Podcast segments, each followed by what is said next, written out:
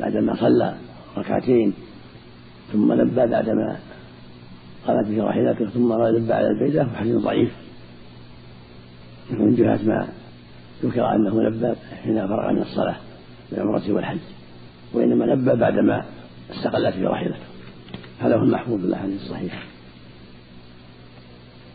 وفيه من الفوائد أنه لم يزل يلبي صلى الله عليه وسلم حتى رمى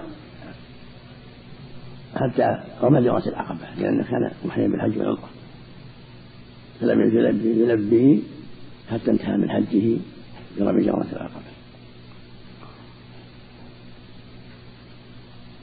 ويدل على أن من كان لبى بالحج وحده أو بالعمرة والحج جميعا وليس معه هدي جاءت السنة بأنه أمرهم بأن يحلوا كما يأتي إن شاء الله. أمرهم أن يحلوا ويلبوا الحج وقته أما هو بقي على إحرامه. حتى كمل حجه عليه الصلاة لأنه كان قد ساق الهدي.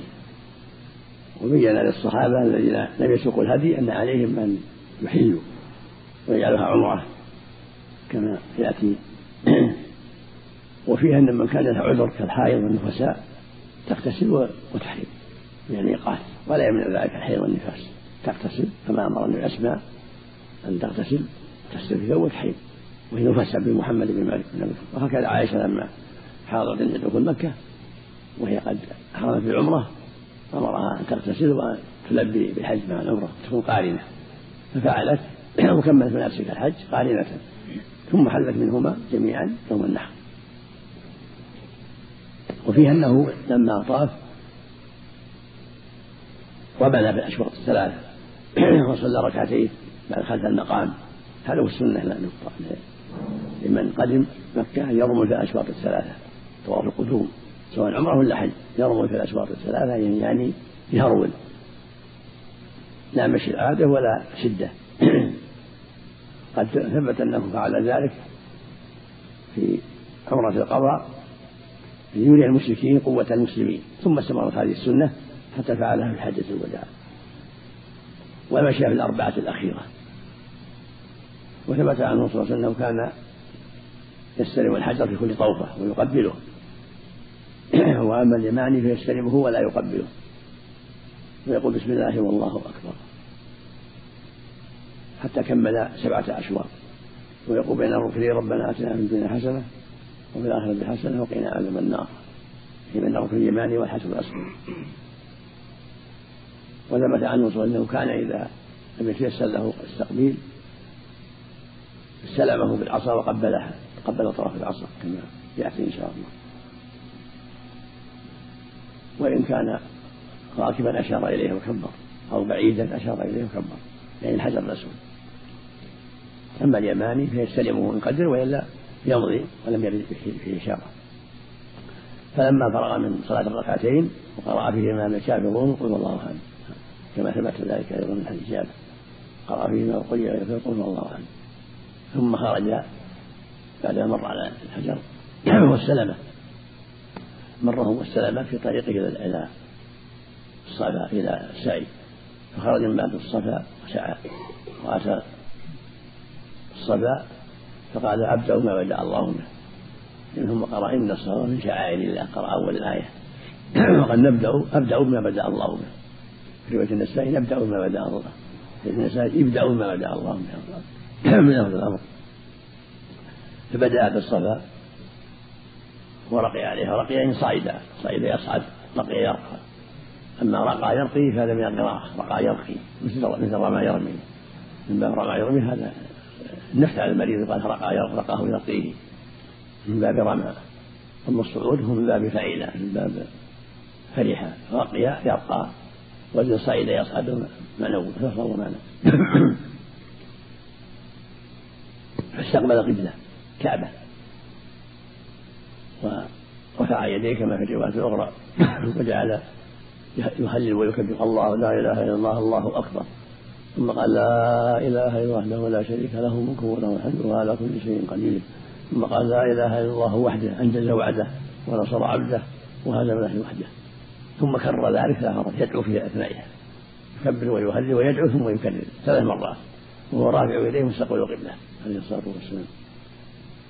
ثم نزل ماشيا من الصفا حتى أتى بطن الوادي فهرول حتى صعدت قدماه من بطن الوادي فمشى مشي العادة يذكر الله في هذا الطريق يذكر الله ويهلله حتى أتى مرة فصعد عليها واستقبل قبلة وفعل ما فعل على الصفا. قال الله لا إله إلا الله والله أكبر. لا إله إلا وحده لا شريك له الملك وله الحمد وعلى كل شيء قدير. لا إله إلا الله وحده انزل وعده ونصر عبده وهزم نحله وحده مثل ما فعل على الصفا ثم نزل فذهب إلى الصفا وفعل مثل ما فعل وهكذا سبعة أشواط. الذهاب من الصفا سعية والرجوع من مرة إليها سعية. فيبدأ بالصفا ويختم بالمروه هذا مشروع في العمرة والحج. إذا سعى يبدأ بالصفا ويختم بالمروة سبعة أشواط. الذهاب من الصفا مرة هذا واحد والرجوع من المروة إلى الصفا اثنين والرجوع من الصفا ثلاثة والرجوع المروة إلى الصفا أربعة وهكذا فتكون البداء بالصفا والختام بالمروة والأذكار شيء واحد على هذه وعلى هذه عند البدء والختام يذكر الله كما تقدم في البدء والختام. على المروة في الختام وعلى الصفا البدء وهكذا في بقية الأشواط. ويذكر الله في الطريق ويسبحه ويهلل ويدعو بما أحب ويهرول في بطن الوادي كما فعله النبي صلى الله عليه وسلم. ثم بعد هذا يحلق أو يقصر إن كان عمرة. يحلق إن كان رجل أو يقصر وإن كان مرة تقصر من عمر رأسها وتمت العمرة إلى بقية أعمال الحج التي فعلها عليه الصلاة والسلام في آخر الحديث. نعم. طبعا قوله ثم دعا بين ذلك. ثلاثة. يعني يعني في أثناء ذلك. يدعو في أثناء الوقوف في الصلاة. مع التكبير والذكر يدعو. مع التكبير الأخير يدعو في جميع جميع الأذكار يدعو ثلاث مرات. يدعو ويهلل ثلاث مرات. يعني نفس الدعاء هذا يقول ثلاث مرات صلى الله عليه وسلم. دعاء غير الدعاء دعاء ما بيدعو الانسان ما شاء ما ذكر الدعاء. هنا يعني بين ثلاث مرات. ذكر الذكر والتكبير ولا ذكر الدعاء. نعم. يدعو ثلاث مرات يذكر الله ثلاث مرات ويكرر الدعاء ثلاث مرات. نعم. رابع يديه نعم. السعي ركن النبي صلى الله عليه وسلم فعله وقال خذوا عني ما سعى في حجه وسعى في عمرته عليه الصلاة والسلام. وفعله يفسر المعنى. سنة مستحب. وسط وسط لا يكلم نفسه. لكن لكن لكن فوق المشي. الصحابي يقول انه لا يجوز ازاره في في في في السعي حالة شدة و وعدم المشي يكون وسط بينهما والرمل كذلك. بالنسبة للأشواط الثلاث أما السعي في جميع الأشواط. السعي في جميع الأشواط السبعة. نعم؟ إذا انتقض الوضوء في السعي هل يعيد؟ لا لا. السعي مهم. لازمه طهارة؟ لا يشترط فيه الطهارة. طهارة في الطواف. لكن يسحب يسحب يسعى على طهارة الله إليك الشيخ إذا كان شخص ليس قريب من الكعبة مثلا في مسافة بعيدة ويرى الحجر الأسود هل له أن يشير أو يتبع الخط أحسن عليك الموجود الآن؟ لا يشير بس ولا عليه الخط. ما يتقيد بالخط الخط ما خاص مثله لأنه يكون زحمة أحسن؟ لا لا بس يشير الركن ويشير الخط هذا يا شيخ مسوي زحمة شديدة للناس وخاصة في الحج يعني؟ لا لا لا أشير عليهم بإزالته لو أزيل لعله يكون أصلح يقول بسم الله والله أكبر يا شيخ في كل شوط يقول بسم الله والله أكبر في كل شوط في الطواف. من الأول في أول. الله أكبر أو بسم الله الله أكبر. نعم وفي كل في أول كل شوط نعم. حديث عمر جعلها عمر في حجه هل هذا يدل على سنية القرار؟ نعم حديث جعل عمره في حجه. عمر في- القرار؟ سؤالك إيش؟ الإنسان اللي أحرم بالحج السنة هي يجعلها عمرة إذا كمل مع الهدي أو بالحج والعمرة جميعا. أمرهم النبي عليه الصلاة كما يأتي إن شاء الله. تقدم الإشارة إلى هذا نعم. هل يقال يشرع للإنسان أن يعيد نيته في في السير؟ نعم. هل يقال بناء على فعل حديث قول جابر أنه أهل بالبيداء؟ أنه يشرع للإنسان أن يعيد نيته في في الطريق؟ لا بأس يكرر حتى يعلم الناس. هو جابر ذكر إهلال هذا البيداء استمر يهل عليه الصلاة له والسلام وحده أحسن الله الملك هم؟ له وحده بسيارته يعيده يقول لبيك يكرر يكرر التلبية إلى أن يصل مكة إلى أن يصل الطواف. أبي يقول لبيك عمرة لبيك اللهم لبيك لبيك لبيك لبك أول أول ما يحرم. وإن كرر فلا بأس. المهم المهم أول شيء. الله عليك. كم الوداع يا شيخ؟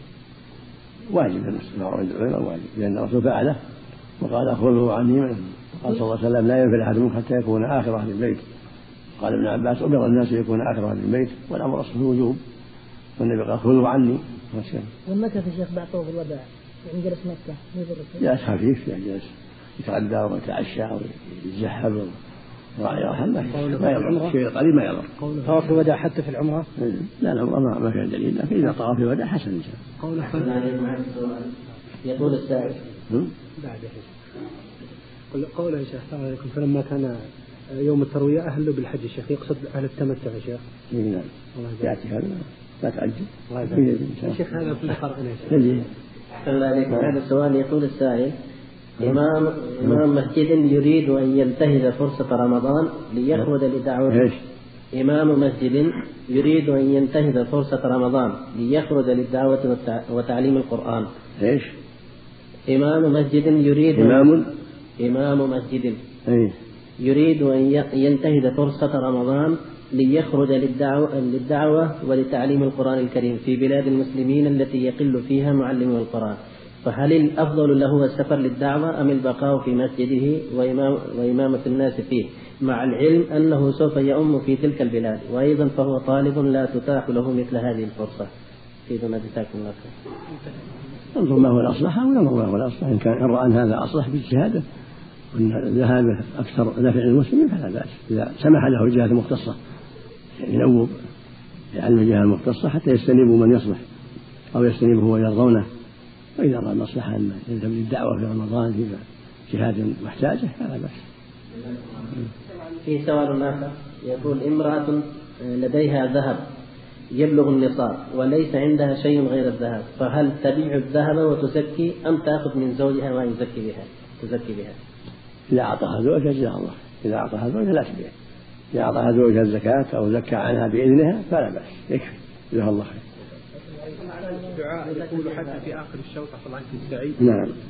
المروة والصفا في جميع الأشواط حتى الشوط الأخير. يختم بالدعاء والذكر. نعم.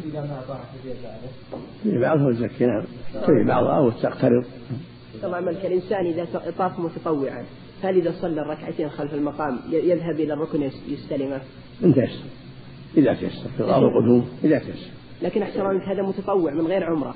ما متطوع من غير عمرة لا بس كفعل النبي صلى الله عليه وسلم إذا كان عمرة أو حج نعم إذا جاء عند الحجر الأسود أشار له يتجه وجهه جهة الحجر يقابله يقابله وانت يسار تقبيل يقبله. أحسن الله هل الأولى يا شيخ في مكة التطوع أو الطواف بالنسبة لمن اعتمر قبل؟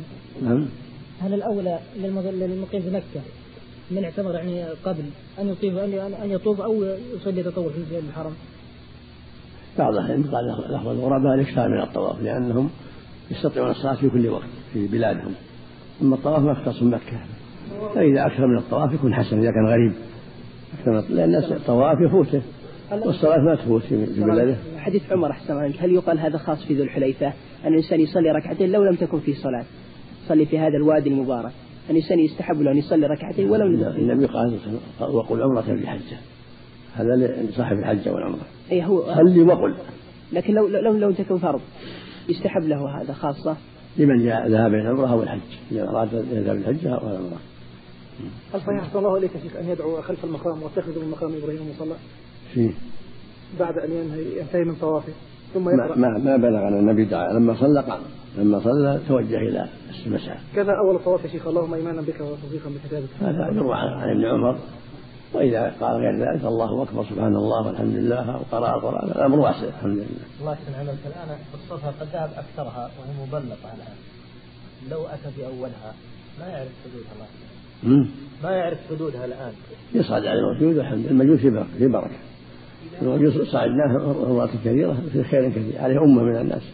في الزحام أحسن أعمالك في الزحام الإنسان ما يستطيع أن يطوف في اصطحان إذا أتى وقت الصفا يذهب إلى الصفا. الإنسان في في الزحام في مثلا آه، طواف الركن. في الزحام من شدة الزحام يذهب فيطوف يكمل طوافه مع المسعى فهل يجوز له ذلك؟ لا يطوف في داخل الحرم ولو ولو ولو في السطح لو فعل نقول يعيد. يطوف في في في في, في الصحن التابع يعني في الأرض التابعة للمسجد لا خارج المسجد. نعم. الدور الثالث يطوف معه؟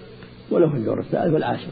في دور عاشر قال الحافظ ابن حجر رحمه الله تعالى في باب صفة الحج ودخول مكة في حديث جابر رضي الله عنه وفيه فلما كان يوم التربية توجهوا إلى منى وركب النبي صلى الله عليه وسلم فصلى بها الظهر والعصر والمغرب والعشاء والفجر ثم مكث قليلا حتى طلعت الشمس.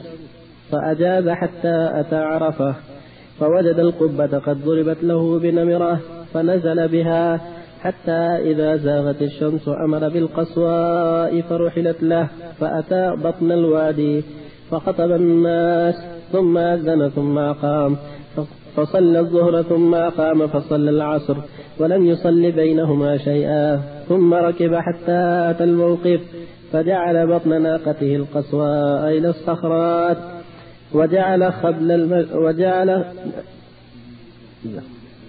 وجعل حبل المشاة بين يديه. واستقبل القبلة فلم يزل واقفا حتى غربت الشمس وذهبت الصفرة قليلا حتى غاب القرص ودفع وقد شنق للقصواء الزمام حتى إن رأسها ليصيب مورك رحله ويقول بيده اليمنى يا أيها الناس السكينة السكينة. وكلما أتى حبلا من حبال نرخى لها قليلا حتى تصعد حتى أتى المزدلفة فصلى بها المغرب والعشاء بأذان واحد وإقامتين ولم يسبح بينهما شيئا ثم استدعى حتى طلع الفجر وصلى الفجر حين تبين له الصبح حين تبين له الصبح بأذان وإقامة ثم ركب حتى أتى المشعر الحرام. فاستقبل القبلة فدعاه, وكب فدعاه وكبره وهلله فلم يزل واقفا حتى أسفر جدا فدفع قبل أن تطلع الشمس حتى أتى بطن محسر حتى أتى بطن محسر فحرك قليلا. ثم سلك الطريق الوسطى التي تخرج على الجمرة الكبرى حتى أتى الجمرة التي عند الشجرة فرماها بسبع حصيات يكبر مع كل حصاة منها كل حصاة مثل حصى الخز مثل حصى الخز. رمى من بطن الوادي ثم انصرف إلى المنحر فنحر ثم ركب رسول الله صلى الله عليه وسلم فأفاض إلى البيت فصلى بمكة الظهر. رواه مسلم مطولا. اللهم وسلم على رسول الله وعلى آله وأصحابه. أما بعد هذا حديث جابر هذه بقية حديث جابر. حديث جابر حديث طويل قد اعتنى به جابر رضي الله عنه واجتهد في رواية حجته صلى الله عليه وسلم مفصلة. وقد أحسن في ذلك واجاد رضي الله عنه. وتقدم أنه طاف طواف القدوم وسعى من الصفا والمروه واختصر المؤلف الحديث وتمامه أنه أمر الناس أن يحلوا إلا من كان معه الهدي. فحل الناس وصاروا متمتعين إلا من كان معه الهدي فبقي على إحرامه. وكان صلى الله عليه وسلم هو ممن ممن أهدى فبقي على إحرامه ولم يحل إلا يوم النحر. وهذا هو السنة. من قدم مكة مثلا بحج أو بحج وعمرة وليس معه هدي أن يتحلل. ويجعل حجه عمرة يطوف ويسعى ويقصر أو يحلق ويحل هذا هو السنة. وقال بعض العلم بالوجوب ثم إذا كان يوم الترويه يحرم بالحج. أما من كان معه الهدي فإنه يبقى على إحرامه ولا يتحلل حتى يحل منهما جميعا كما فعله النبي صلى الله عليه وسلم وجماعة من ساقوا الهدي الهدي. فلما كان يوم التروية هو اليوم الثامن من ذي الحجة سمي يوم التروية لأن الناس يشربون المياه لمنى لأن منى ذاك الوقت ما فيها مياه. فيتروون من مكة يأخذون مياه حاجاتهم ويذهبون بها إلى منى ولهذا هذا هو المشهور في يوم التروية توجه الناس إلى منى معه صلى الله عليه وسلم قبل الظهر. فصلى بمكة بمنى الظهر ركعتين والعصر ركعتين والمغرب ثلاثة والعشاء ركعتين والصبح والثلاث يصلي كل صلاة في وقتها لم يجمع. وهذا يدل على أن هذا هو الأفضل. المسافر النازل لا يجمع هذا هو الأفضل. وقد جمع في تبوك وهو نازل لبيان الجواز فإذا جمع المسافر هنالك فلا حرج وإن فرق فهو أفضل إذا كان مستقرا مستريحا فالأفضل أن يكون صلاة في وقتها. إلا إذا كان على ظهر سير فيجمع. إذا كان على ظهر سير بأن أراد السفر بعد الزوال فيجمع العصر مع الظهر جمع تقديم أو أراد السفر قبل الزوال في آخر الظهر إلى العصر جمع تأخير. كما فعله النبي صلى الله عليه وسلم. وهكذا في المغرب والعشاء. إذا ارتحل قبل الغروب أخر المغرب مع العشاء. وإذا ارتحل بعد الغروب قدم العشاء مع المغرب. جمع تقديم أما إذا كان نازل مستريح فالأفضل كل صلاة في وقتها كما فعله النبي في حجة الوداع في منى. عليه الصلاة والسلام. فلما أصبح يوم عرفة وطلعت الشمس مشى إلى عرفات. بعد طلوع الشمس يلبي إلى هناك. قال أنس كان يهل من المهل فلا ينكر عليه ويكبر المكبر فلا ينكر عليه. يعني منهم من يكبر ومنهم من يلبي في طريقه إلى عرفات. فلما أتى نمرة وجد قبة قبة من شعر قال ضربت له هناك.